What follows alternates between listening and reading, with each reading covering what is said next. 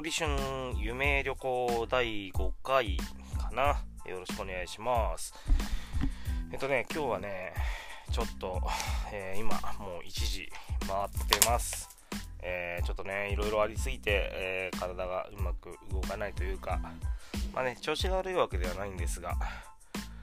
えいろんな迷いが出てくるような出来事がちらほらとね、えありました。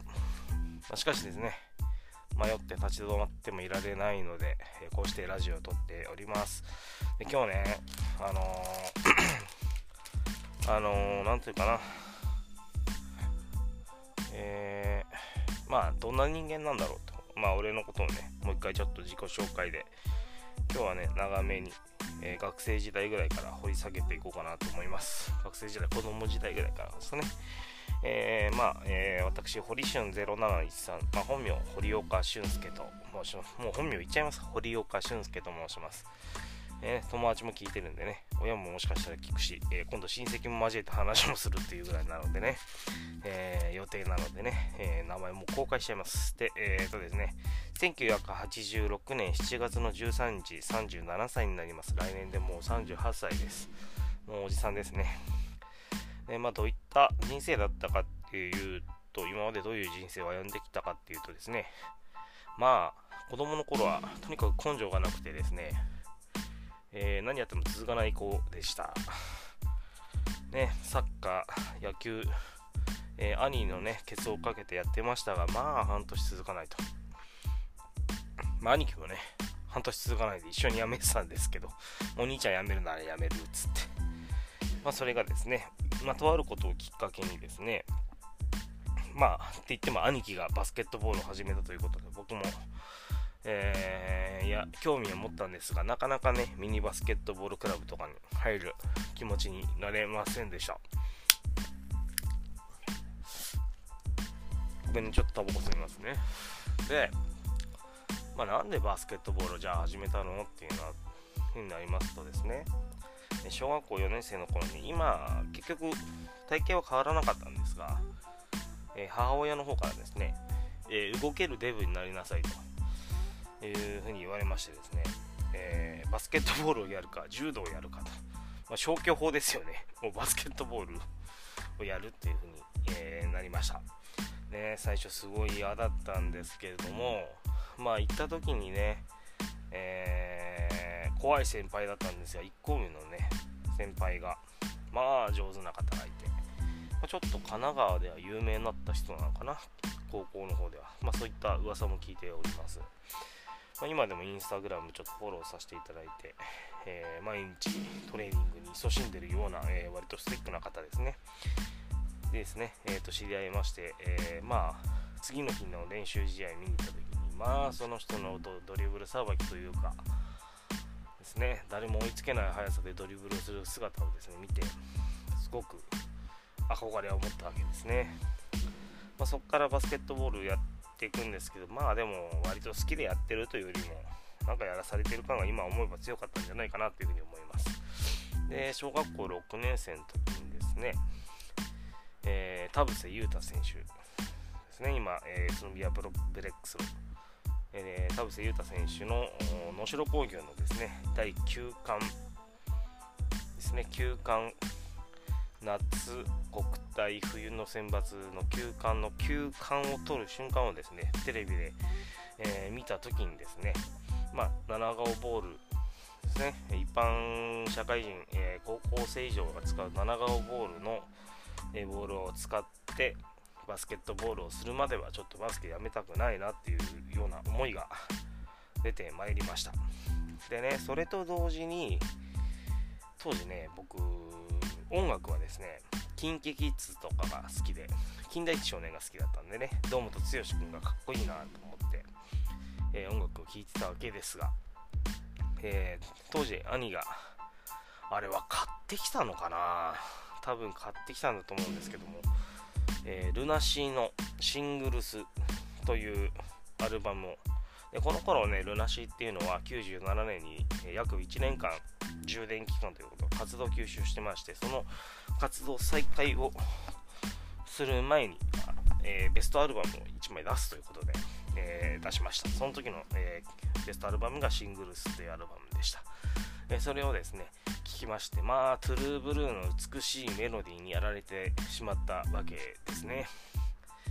ね、あのエフェクトのかかった、え、ボーカルだと綺麗なギターだとかっていうものに、え、やられてしまってもう耳から離れないですね。もう給食の時間に誰も知らないのに俺だけ知ってる曲ってことでルートルーブル流しちゃったりとかしてこれ誰の歌なんてね言われながら、え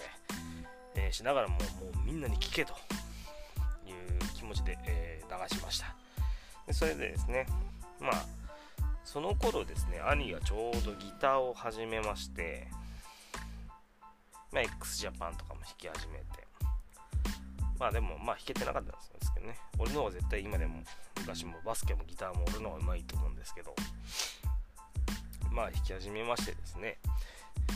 まあギターをやってる人っていっぱいいるなと。で、僕、ルナシーで誰が好きだったかっていうと、深夜さん好きだったんで、ドラムやりたいなと思ったんですけども、中学上がった時にですね、ドラムをでどうやったら練習できるんだろうなんてね、まあ、今思えばね、雑誌叩いたりとかね、そういう基礎練習できたかもしれないんですけど、えー、ドラム本体をいじらなかったらドラムの練習にならないじゃないかということですね、音楽フェスになるドラムを叩かしてくれという話をしたんですけども、えー、まあ、音楽の先生に一瞬で却下されまして、一瞬でドラムの夢を諦めました。まあでもね、まあ、ちょっとその前に小学校6年生の時にですね、キロロの未来へっていう曲をですね、友達4人とあの4分間の曲をですね、ドラムを叩くというね、あのー、イベント、学芸会でやりまして、その時からもうすでにちょっと楽器やりたいと思ってたんですけど、まあ一瞬でドラムの夢を諦めました。ね、ギターは兄貴もやってるしな、友達もやってるし、どうしようかなってなった時に、まああの、4本の弦のねルナシナの金髪のあんちゃんが弾いてる楽器は何ぞやという話になりました。兄貴にそれ聞きましたらあれはベースだと。で低い音をね、えー、出す曲なんだよなんて言われて、目立ちもしない。もう聞き取れないですねベースって。ベースのフレーズを。全然聞き慣れてないから。でその時にですね兄が借りてきた「イメージ」っていうルナシーのアルバムがありましてその中でねもうルナシーファンだともう誰もが知ってる「デジャブ」という曲がありまして。れを聴いた時にですねバーびっくりしたんです。あのかっこいいフレーズがいきなりイントロからね「デレレレレレレ」っていうねああいうイントロが聞こえてきまして、えー、もうその時からですねベースしか聞こえない。ということで始めたわけなんですけれどもこれね楽器が手に入んないんですよね。でねこれね。まあ前も多分話したかなと思うんですけどルナシーの GS さんも同じようなことやったらしいんですけどまあ兄がこう友達からベースを借りてきましておこれがベースかと。でもどこのメーカーフェンダーなのかどこかのメーカーなのかもよくわかんないようなベースを借りてきましてですね。えー、アンプもなんでベンベン弾いてたんですね、えー、僕はその時にですね、あのー、兄貴にちょっとテルミのヒデさんのテルミのねベースを教えてもらったんで、えー、でんでんでんでんでんでんでんでんでんでんでんでんでんでんでんって弾いてたんですねででもねちょっとね音楽はね兄貴の方がこうエレクトーンやったりもしてたんで意地があったんでしょうね僕をこう音楽から引きずり下ろすようなね言動をよくする人だったんでカラオケで音痴とかお前は、えー、音楽の才能がないとかってね言ってこう僕を音楽から引きずり下ろすようなことをよくしてた人なんでまあ兄貴にバレないように兄貴が塾行ってる間にですねベンベンベンベンって弾いてで兄貴が帰ってきそうになったらもう誰も触ってないようにな形でもうね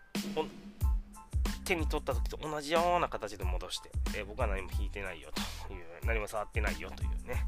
えー、状態に戻してえ、こそこそでやってたんですけども。まあバレバレまあ後々バレてたんだろうなって思うことがありましてですね、まあ、やってました。で中学校あれは2年生かな。まあ、家を引っ越すことになりまして、まあ、みんなで荷物まとめてる時にちょうど兄貴がですねもうあれ完全に仮パクでしょうね。そのね借りてきたって言い張ってたベースを僕にあげると。あバレさと思って。まあいいやと思って。ありがとうなっつってそっから。なんとなくこうそうですね。こう楽譜の読み方も全部まあ多分譜しか未だに読めないですけどそのまあ、8分音符とは四分音符とは16分とはスタッカートとは何ぞや。っていうので見まして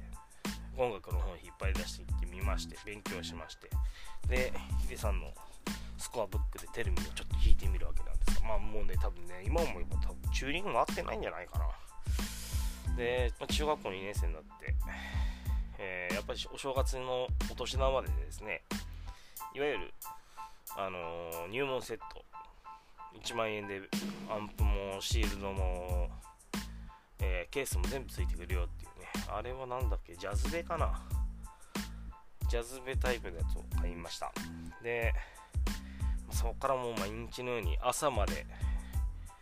えー、本を読んではですね勉強しておりましたで、まあ、当時ね今はねピック引き少ないんですけどまあルナシーの J さん好きですから、やっぱピックでベースを弾くんですね、僕。で、まあ、